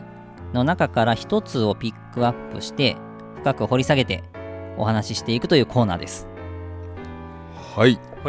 はい、というわけで、えー早速ですが今日のツイートはですね、はいえー今日ですね、まあ、収録日にツイートした内容なんですけれどもまずはちょっと内容を読み上げます。お願いしますえーもう宣言してしまえばいい。ほら欲しかった肩書きはこの瞬間すぐ手に入ったよ。そう、なりたい自分になるためには自分で決めるだけでいい。だから大事なのは何になるかじゃない。何のために何をやるか。誰かの声や常識の中で正解を探さないこと。人生はあなたの勇気と覚悟の物語。ハッシュタグ今日もしなやかに。という内容をうんツイートしました。はいで、これはですね、あのー僕すごく大事にしていることの一つでもあるんですけどう、んあのまゆこ、まあ、な何になりたいんですかとかですねう、んあとこう例えばプロとアマチュアの違いだったりとかですね、なんかこう自分がこう取り組むときにあの例えば僕は今きゅうり農家をやってるんですけど、うんえっとこれはこの三重県にですね、まあ、農業やりますよっていうのを、えっと申請をしてうんで認定を受けて今新規就農者として、まあ、認定を受けてもうこれはもう紛れもない農家ではあるんですけど、例えばじゃあそういうこう認定を受けずにも別に農業っていうのはできるんですよね。うんうんうん、じゃあこう第三者からじゃああなたは農家ですよ認めますよっていうふうに言われなければじゃあ農家って名乗っちゃダメなのかって言われたらう、ん別にいいじゃないですか。うんであのでもなんかこう僕ももともとそうだったんですけどこう何かをやろうと思った時にやっぱそういうこう肩書きというか、うん誰かからこう例えば資格とかも分かりやすいですけど、あのー資格を取ってないとそれを名乗っちゃダメだとか、うんスタートラインが切れないでそのために一生懸命勉強して、うんでそれで例えば合格すればいいけど、うん不合格したらいやまだそれでまだスタートできないみたいな,、うんなんかそういうのってすごくあると思うんですけど、はいいやもうそんなん気にせん方がいいんじゃないかなっていうのを思ってるんですね。なるほどうん、要要はあの僕はスタートは早ければ早いほどいいと思っていてでそういうこう自分がしっかりそう第三者から認められてスタートラインをあの立ってからスタートするよりも、うんもう自分はそれをもうなってるっていう前提からやった方が絶対責任も感も変わってくるし、うんうんうん自分がやろうとする目線も絶対変わってくると思うんですよ。もう逃げ道も別にわざわざ作らないというか。なるほどうん、だからもうもし自分が例えば将来漫画家になりたいんですとかうだったらもうもう漫画家でいいじゃんって話なんですよ。ん名乗ってしまえとあそうそうそうそう。そういうことねうんでもう自分はもう今漫画家ですっていうはい感じで活動した方がやっぱりそういう見え方にもなるしなるほどなじゃあむちゃくちゃじゃあ絵のクオリティが高くないと漫画家になれないかって言われたらじゃあじゃあそのクオリティってじゃあどのレベルなのよって話じゃないですかそうですねそう。だからな、何にせよ、あの、そういう、もう自分は、例えば僕は、あの、カメラ、年末に始めて、うん趣味で。うん。で、もう僕はもう、カメラマンだと。うん。うん。あの、写真家だと。はいいうふうにもう名乗ってるんですよね。うんでそれはもううまい下手とかじゃなくて、もう自分はもう写真家だって。で、それでお金をもらってないから、じゃあそれプロじゃないじゃんとかっていう人もいるんですけど、うんじゃあお金がもらわないとプロじゃないとか、写真家って名乗れないかって言われたら、そんなもん別にないじゃないですか。そうですねなんかルールがあるわけでもないですそうねそうそうそうそう。やし、はい自分はまだそういうあのプロカメラマンじゃないから自分が撮った写真が評価されなくても、うんいや別にそれはしょうがないことやしとかって思うよりも,、もう自分はもうカメラが本当に好きで、うんこれからもっと上手くなりたいし、うんなんなら今自分が撮ってるこの写真も好きやし、うんうん、で自分はもう写真家だって思って、それをこう発信したりだとか、うんううんん、日々その練習とかしていった方が確実に上手くなるしでそれ見える人も絶対変わるから。そうですうねん、だから本当にもう本当にもうね今リスナーの中でもあのこう夢があるとかね、はいうん、あの将来こういう風にしたいんだとかあのいいろいろこう練習してね今こういうスキルを手に入れるために頑張ってるとかっていう人もいると思うんですけど、うんもう自分はそうだと名乗った方がいいですね。うんなるほどううんんよくありますねあなんかぼ僕ちょっとまだまだなんですよっていう人に限ってじゃあいつなるのって言われたらそれ、うん、そうやね本当にしないよく言っとるもんねなんかこうやりたいってなんか夢は何々、えーすることとかっていう人に対してやっちゃえばいいのに宣言しちゃえばいいのにみたいなあそうそうそうそうもう、ねもうやりすますみたいなそうやりますみたいな。言っちゃえばいいのにってよく言うよよくっていうかね、だからそのすまあまさにその今今ねそのしなやんからのまあ、えー今日の朝のツイートはこうだっていう説明を聞いた上でうんやっぱしなやんが普段から言ってることそのものやなっていうふうにやっぱりうんうこんう感じたんでうんうん、誰かからあなたはこうですよって言われないと、うん、あの動けなくなっちゃうなるほど、な何にしても、そういうことやね常にうん周りだったりとか、今までのこう常識というか、うんこれはこういうもんでしょみたいなうんものの基準で全部考えてしまうからう、んうんあのそれってもういいつまでたってもできなくなっちゃう。うんそうやね。うん、であの本当にその今那須研が言ってもらったみたいにもうはい本当言葉って本当バカにならなくて、うん。うん、なりたいをもうなりますとか、うん。うん、やりたいじゃなくてもやるってもうそれ言い換えるだけでも、うんやっぱ全然やっぱ意識が全然変わってであのねここの間ここの間って言ってももうだいぶ前やけど去年か、うんあのうちの子供の2分の1成人式があってね、変わるよね。学校のう。ん、なる10ほど歳の時にはい。 2分の1成人式ってこう生徒が並んで保護者が行って、はいでそこであのその生徒のみんなが一人一人うん。あの夢を語ってなるほっど。ていうんのがあったやんかでその中に YouTuber になるとかなんかねあ消防車になるとかすごい YouTuber になるあそうあたんや一 人おっおってですいいやっげえ明るい子でめっちゃいいねやわあいいやこの子なるなって思っうてんでもねすっごい違和感があったんがうんこれももともとその学校の先生がもう決めとるんやと思うけどうん一人一人はあのー僕は何々になりたいですって言なうるほどね。うん全員がうんうんで、ままああ、それ別がにそれね、うん聞く人やったら別に普通やと思うけど、はい俺はすごい違和感があってもうなりたいじゃなくて僕はもう YouTuber になりますでいいと思うよね、そうやねそうしたらもうなるっていう前提で物事を動き始めるんよ、ううんんうんそのためにどうしたらいいかっていそうそううところにななる視点視点っていうか思考になるもんすべね。てが自分ごとになるというそうこそうとですようね。んでうちの息子はあの学校の先生になりたいって言っとるんよ、うんずっと、うん、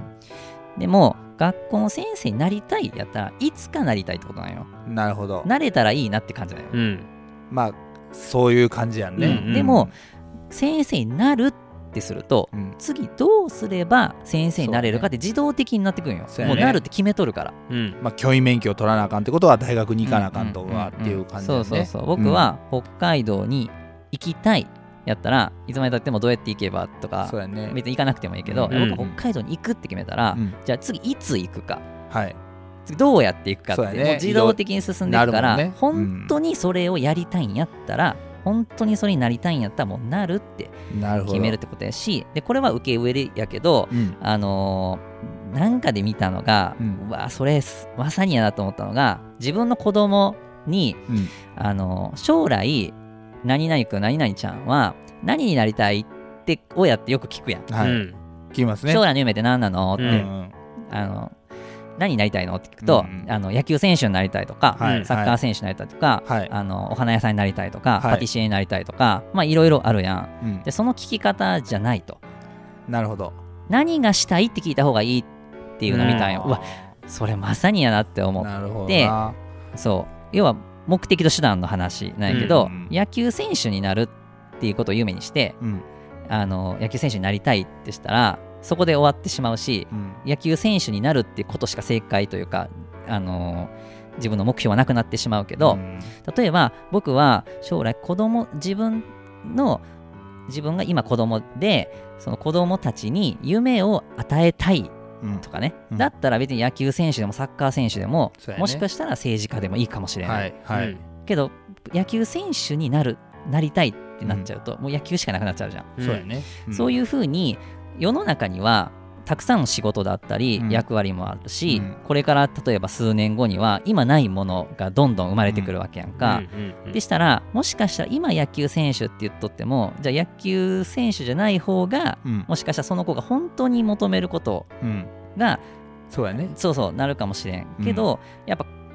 特定の何って決めてしまうと、やっぱ視野が狭くなってしまうし、うん特に子供たちが見えてる世界っていうのは限られとるやんそうですね。仕事って何があるって聞いたらもまあ。うね、そうやね。そうそうそうそう、んだからなんかそういうふうに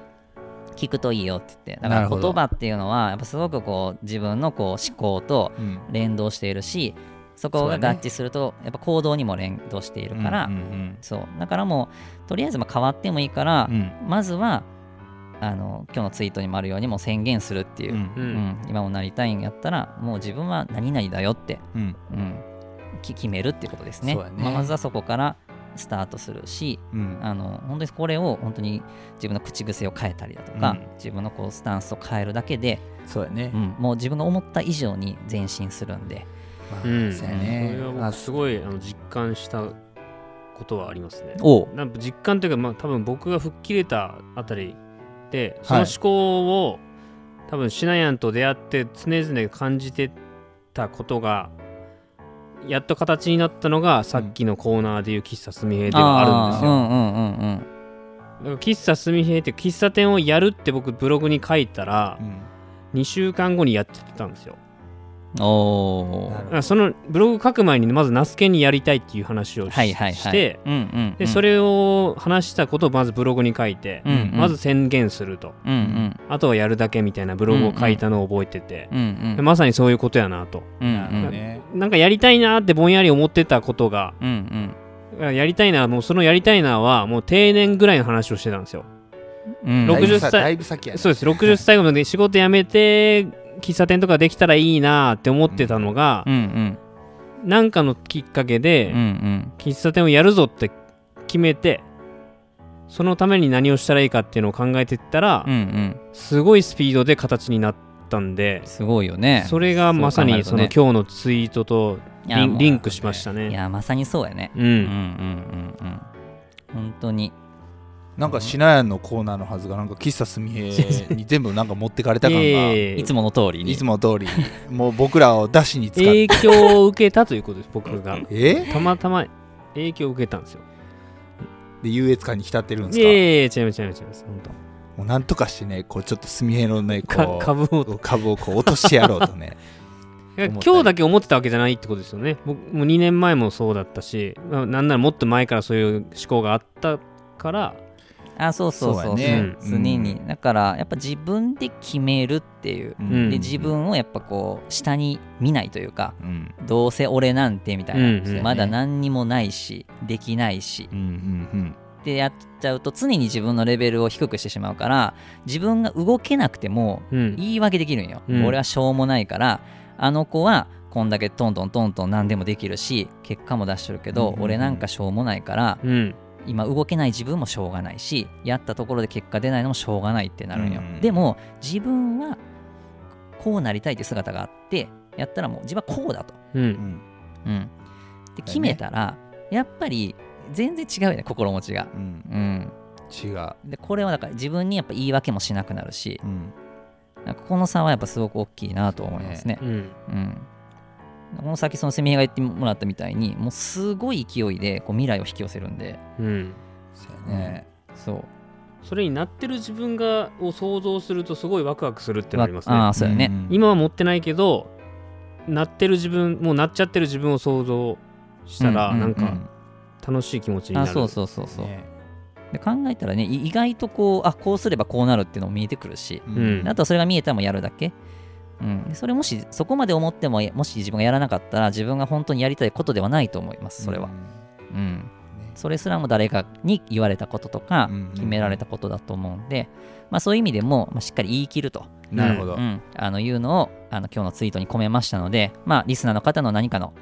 ヒントになればうん嬉しいです。はいはいはいというわけで、まあ、今日の、えー今日のというかこの今日もしなやかにのコーナーでは、まあ、僕が毎日ツイートしている中から一つをピックアップしますが、まあ、リスナーの方で、えー僕のツイート見てくれてる方とかねもしいたら、あのこの内容ちょっと話してほしいみたいなのもあったら、まあ、そういうリクエストも受付してますので、まあ、よかったら質問箱等で教えていただければと思います、ではまた次回もお楽しみということではいありがとうございました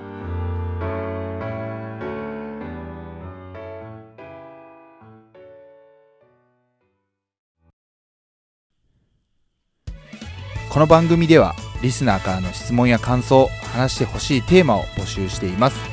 ハッシュタグお味噌汁ラジオをつけてツイートまたは番組公式ツイッターアットマークお味噌汁ラジオにある質問箱にラジオネームにを添えて投稿してください噛んでしまってなおかつ先ほど軽トラのドアで指を挟んでめちゃくちゃ痛いけどなんとか頑張って読んでるナスケンでした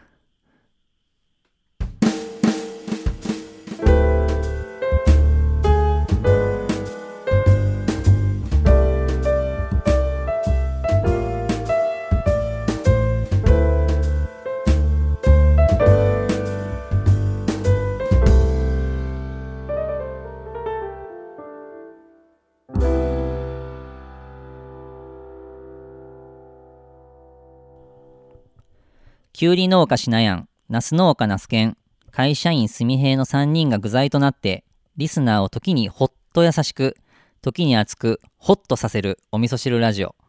この番組は、しなやかファーム、マルホ農園、喫茶すみへいの提供で、三重県四日市市からお送りしました。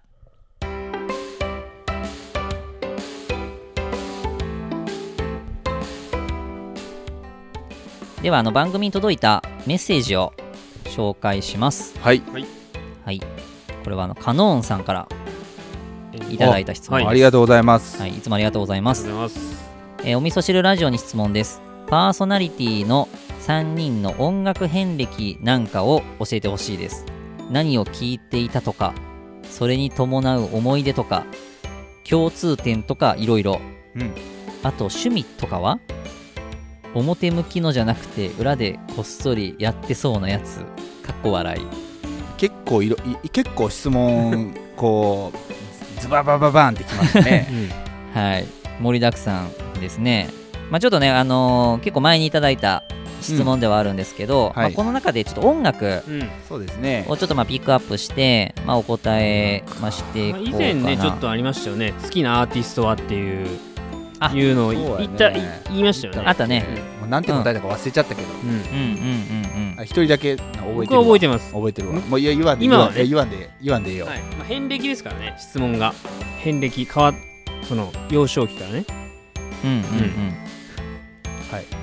うんそうだねえじゃあ僕からいこうかなはい。僕一番最初はあ聞いてたなんやろなもうめっちゃ最初はなんか特定の好きなアーティストって特にいなくて、うんそれこそこう音楽をよく聴き始めた中学生とかうん、うんぐらいの時はなんかあの CD 全盛期だったので、あのレンタルショップ、まあ、カセットテープの時ねうんレンタルショップに行って母親と一緒に行って、えーランキングの1位から10位ぐらいまでのシングルを全部こうひ借りてあなるほどねそれをテープに入れるっていうのあをーなんかこうルーティーンでやって流行た気がすりるを流行りにを流行りを常ねに追っかけるみたいなあー特定のアーティストのやつだけを聞くとかよりかは割とこうそんな感じなるほでど。聞い取ってでまああのシナヤン特番でも話したけど、まあ、その後バンドをねうんやったりとかしてたねそ最初そのビートルズ聴き始めてでその後 j p o p 系、えー、とグレイとか、うんラルクとあかーあとジュディマリーとはいかはいはいなんかそのす自分がその趣味でやってた学生バンドのうんアーティストを中心にこう変わってって、でその後あのービートルズ以外の洋楽とかもいろいろ聴いとってえーっとね最終的には今ってことですかあそうか今か今えーっとねあー今か結局でもね結構もうごちゃガチャガチャうるさい音楽が好きであそうなんですかそうでその学生の時にもう最もハマったのがハイスタンダードハハイスターはいさ。ハイスタの方がもういまだにむちゃくちゃ好きでそれこそ俺農業を始めもう始めるって決めた時に、うんハイスタが再結成というか再始動したんよ、へえおおすごいタイミングだへねー。そうそうそうそうもうねでその時にあの出した復活一発目のシングルがまさにこうね俺がの気持ちにすごくこうあーバチッてはまった曲やって、うんなるほどそうこれは運命やと思ってだからそれがきっかけで割とこのあのパンク系まあ、林田とかってメロコア系とかってよく言うメロコアとかって言うんやけど、うんああいうこうメロディアスでこう疾走感のあうるん、こうバンドサウンドみたいなのがいまだに好きうで、んなるほどうんねそれに近い音楽とかをよく聞く、はいうん、かな僕は、うんなるほど。うん、次どどっち行く僕行きますか。じゃあナスケンはいあとまあスミヘはね、まあナ最ス後にケちょっと。ン何聞くと僕かはってあんまなんかね、えいいーとそうですね僕も、まあ特定のなんかアーティストがめちゃくちゃ好きっていうわけでもなくえーっとまあこのアーティストがっていうよりは僕結構 CM でよく聴いてた曲が好きになったりするなって今、あ思ってるんですけど幼少期はですねまあ、音楽遍歴というかもう甲子園をよく見てたんで応援歌が好きだったり、うんあの山本リンダの「狙い撃ち」とかう、んうんあとくれないとか「くれない」もそうやったね、うんうんうんだからもう一部分しか知らないですよ、うん曲全部は知らないですようんそうそうそうそうとかね、あ、と、まあ智弁和歌山の応援歌であるジャック・ロックとか。 うんあー有名なやつ定番ですねでそうそうそう、うんうんそういうのがなんか、まあ、自然とやっぱりこう自分も野球してたんで口ずさんでるみたいな、うんうんそういう時があってあとちょっとなんか道それた時はやっぱり浜崎あゆみとかね、へーあの聞いてた聞いてましたねこれは意外かもマジっすなか。でも意外ですねそれはでも全然なんかこう好きっていう感覚ではなくってどっちかっていうとこうなんかまあそれっぽい人がよく聞いてたから、うんあなるほどね。なんかよく今でもあうん別にあのファンファンの人は素晴らしいと思うんですけどよく浜崎あゆみの A のマークうんをはいはいはいはい。車の後ろに貼って、あーステッカーとか貼ってよるく見ね、あの当時結構やっぱりそういうのが目に入っついてたんで、はいはいはい。なんかまあそれの影響もあってかちょっとこう、うんうんうん。まあ、リア充してますみたいな感じで聞いてたことはあったかなと思ってまあでも確かにみんな聞いてたね。うんまあ、やっぱりいわゆる平成の歌姫というかですね、ああ、そうやね。うんうんあとなんか、まあ、宇多田ヒカルの「ファーストラブを聞いてなんか切なくなったりとか ちゃんとなんかちゃんと青春してますちゃんと青春まあまあまあしてるねそうですね、うとんかあとあとはあれですねやっぱ自分の僕が初めて買った CD が、えーバンプ・オブ・チキンの天体観測やったんですうよわ、ーその世代ああか。ーれがやっぱりまあ言うても自分のお金で初めて買った CD だったんでおーすごくやっぱり印象深いというああかそうやね最初に買ったやつやっぱ覚えとるよそうなんでねすよでうん歌詞もねすごく好きで見えないものを見よ見よううととししててっっていうところから入っていくこのなんてまあいやー切なさというか名曲やね名曲ですねでまあ最後にあのーそこからまあ派生したわけではないけど最初に言ったあの CM えー今でも忘れないですね横浜タイヤの紹介の CM でうんよくあのうう海なんですよ海にあの風力発電がたこうくるくる回ってる、えーそう CM で横浜タイヤのその CM ソングなんですけどあのデフテックのマイ「マイウェイっていうね曲があるんですけど、うんうんうんデフテックねデフテック「うんうんうんマイウあェイのってちいうょっとハーフの人が歌ってるやつそうそうえっ、とアメリカ人とああとあれなんて読まれたかな前見てめっちゃ売れたやつめっちゃ売れたやつやつやねそうん手をつなげば怖くないかはいら、はいはいはいはいそこまでお前はそれやねうんねはいはいではいそんな感じの曲なんですけど、いや爆発的に人気出だったたよねそうですね、はいだからうんあれがすごくなんかそのねあのデフテックが好きっていう以前にあの CM がすごく好きになったんですよへえそんなんやろそうだからもう完全に CM の虜になってでそこからデフテックのことを知って、はいはいはいはいえーまあ、あの曲が好きになって、やっぱ「マイ・ウェイ」っていうねこう、まあ、自分のまあ道私の道っていううーところでやっやぱり、うん、あの何かこうちょっと自分がこうくじけそうになった時とか今でもたまに聞いたりしあますあなねる。ほどねはうい、んまあそんな感じの音楽遍歴、えーでしたね。なるほどねはい、うんそんな感じですかねあー。はい、僕はそんそれこそ最近は音楽をまあ、はい、あの携帯でき簡単に聴けるようになったので、はい割と新しい歌とかも聴くんですけどあの、うんあのあんまり僕あいみょずんとかあいみょんとかそうですかそうですね聴きますけど、全然そういうこう CD を借りに行くとかっていうのがなくてうん小中学校高校時代、へ別ーに聴かなくても過ごせたといううんか、まあ、一番最初の音楽の出会いは小学校34年生ぐらいにはい、ものすごくゆずが好きな友達がいてああユーズねで、はいその人が選んだ、まあ、そのあのしんくんっていうんですけど、うんしんくんベストみたいなのを僕にくれたんですよなるほど。その時って何 ?MD? カ CD? セットあ、カセットなんや。カセットにのこうあの「いつか」とかはい、 「ああ。夏色」とかいう,、うんうんいう10曲ぐらい入れてくれたんですよ、はいはいはいでそれをずっと聴いててうーん。でゆずがその当時好きになってそれからずっともう大学までゆずうーんずっとゆずでしたねへうんえ。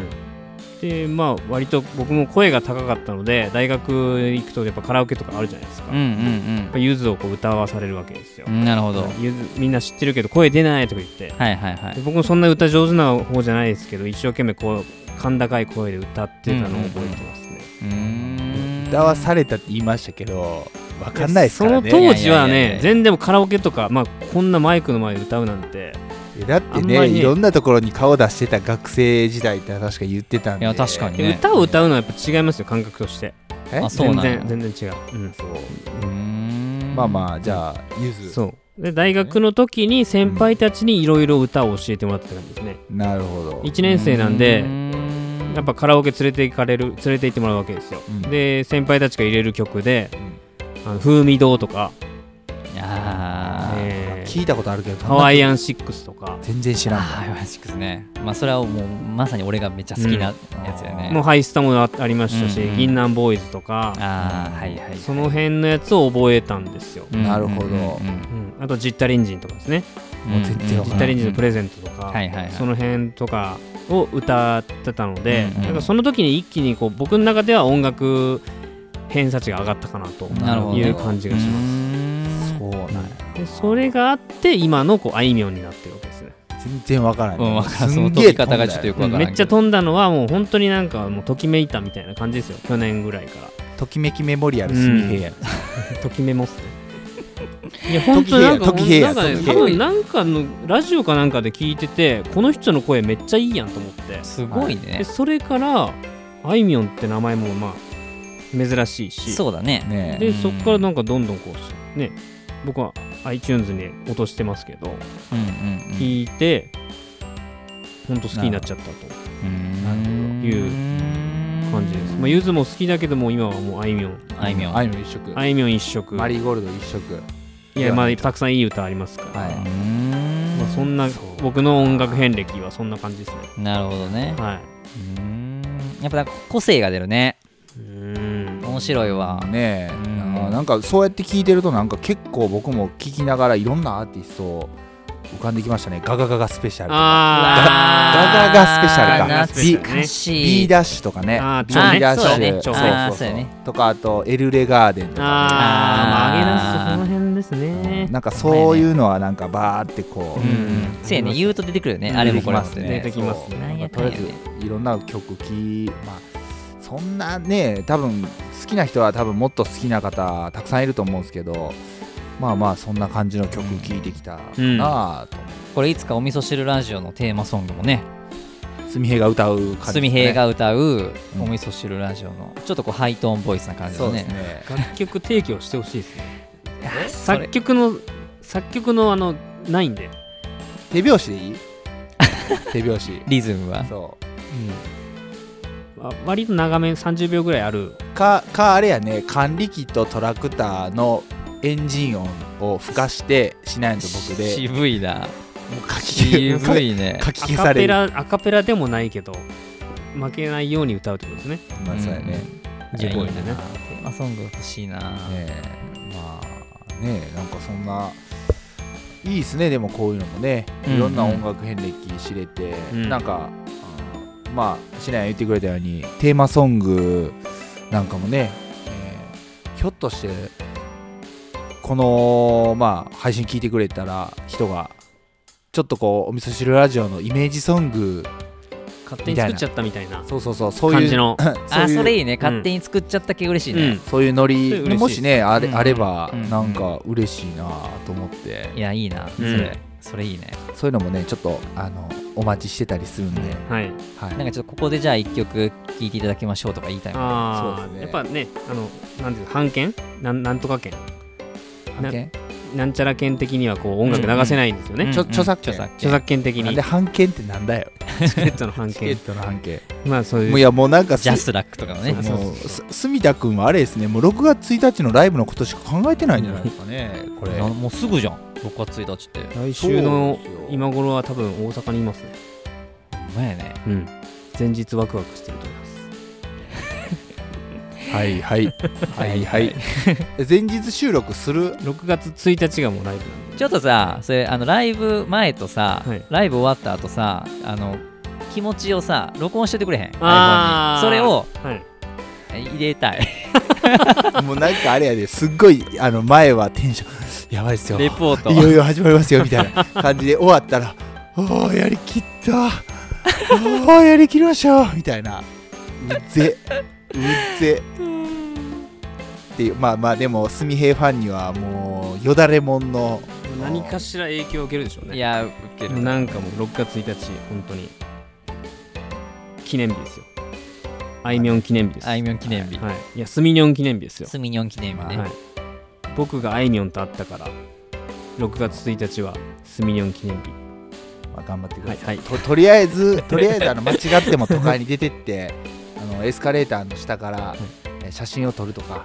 あのそういっんなあたりましたねありましたねそ失態れもねをしてはダメですよ、ありましたね本当に、あー僕全然そんな意識なかったけど気をつけないと、あ大阪大阪は左なんだと思っておそういう写真を撮ったつもりが、あれやられるよほんま、うんマあジそうでやねちょっあとやば証い証拠で残る撮っとるやねんかお前これやばいやばいって言われるんで、 SNS にバカッターってやつですねバカッターうんまあよくわかんないですけど、まあ、楽しんできてね、ははいいねはい気をつけていってください、うんはいそんな感じですねはい今日のメッセージコーナーは、そうですね、うんはいはいまあカノンさんありがとうございました本当にはいありがとうごいざいましたぜひねあのまたこれを聞いた上で何かまた質問が出てきたら、うんあのどしどし、そうやねうんまだあのー毎回ねちょっと皆さんの質問にもそうですおね答えしていきたいので、ぜひもうどどんなオールジャンルで構わないんでうんどんどんねあの質問をいただければと思います、はいはいよろしくお願いします、はいはいそろそろお腹いっぱいになってきまし たねとりあえず指が痛いです手は合わせれないですかもしかして合わせれ合わせれますちょっと響くかもしれない響く、うんうんうんは出すまあまあまあお腹いっぱいになってきましたね、はいはいじゃあこんな形ではいはいじゃあ手を合わせましょうごごちそうさまでした